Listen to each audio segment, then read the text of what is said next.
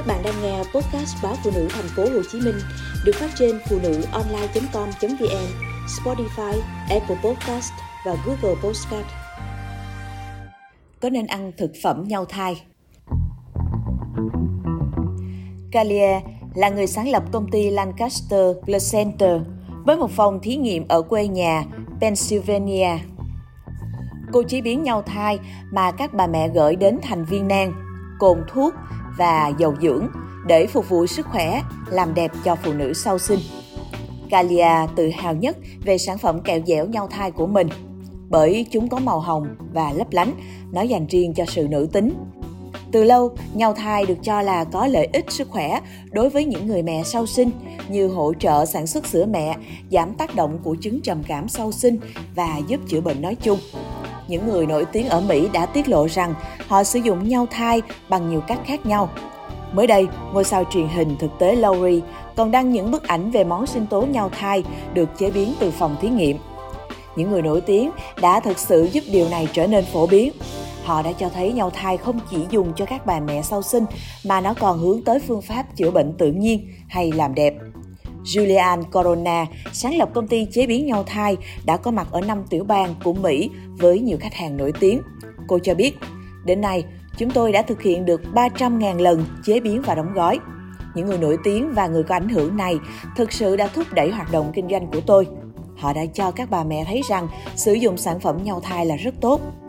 Khi hoàn thành chương trình MBA tại Đại học Columbia, Melissa Wang nhận thấy nhiều bạn bè của cô đang tìm kiếm thông tin về việc ăn nhau thai. Cô nói, phần lớn y học Mỹ tập trung vào việc hỗ trợ mang thai và trước khi sinh. Nhưng khi đứa trẻ chào đời, chúng ta lại quên chăm sóc các bà mẹ.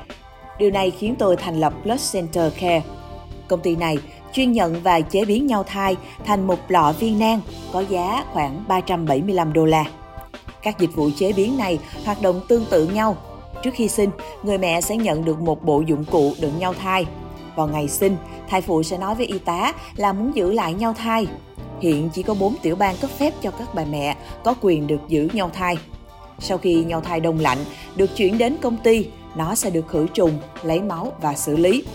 Sau khi sấy khô, nhau thai được nghiền thành bột dùng dưới dạng viên nang. Các viên nang không có hương vị và không có mùi, nhưng thỉnh thoảng cũng được chế biến với mùi trái cây, kẹo, cao su, nho hoặc chanh. Có nơi, loại bột này có thể được sử dụng để làm sinh tố, kẹo dẻo, bánh quy, vân vân. Người mẹ dùng nhau thai như một chất bổ sung.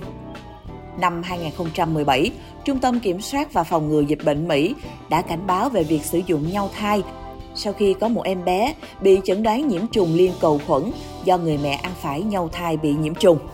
Người mẹ này đã ăn viên nang nhau thai khô.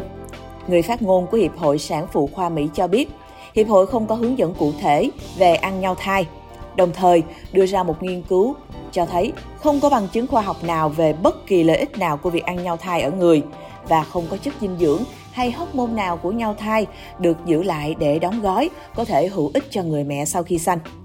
Trong một nghiên cứu khác, các nhà nghiên cứu đã xem xét khoảng 23.000 hồ sơ sinh nở và không tìm thấy nguy cơ gia tăng nào đối với trẻ sơ sinh của những bà mẹ ăn nhau thai so với những đứa trẻ có mẹ không ăn.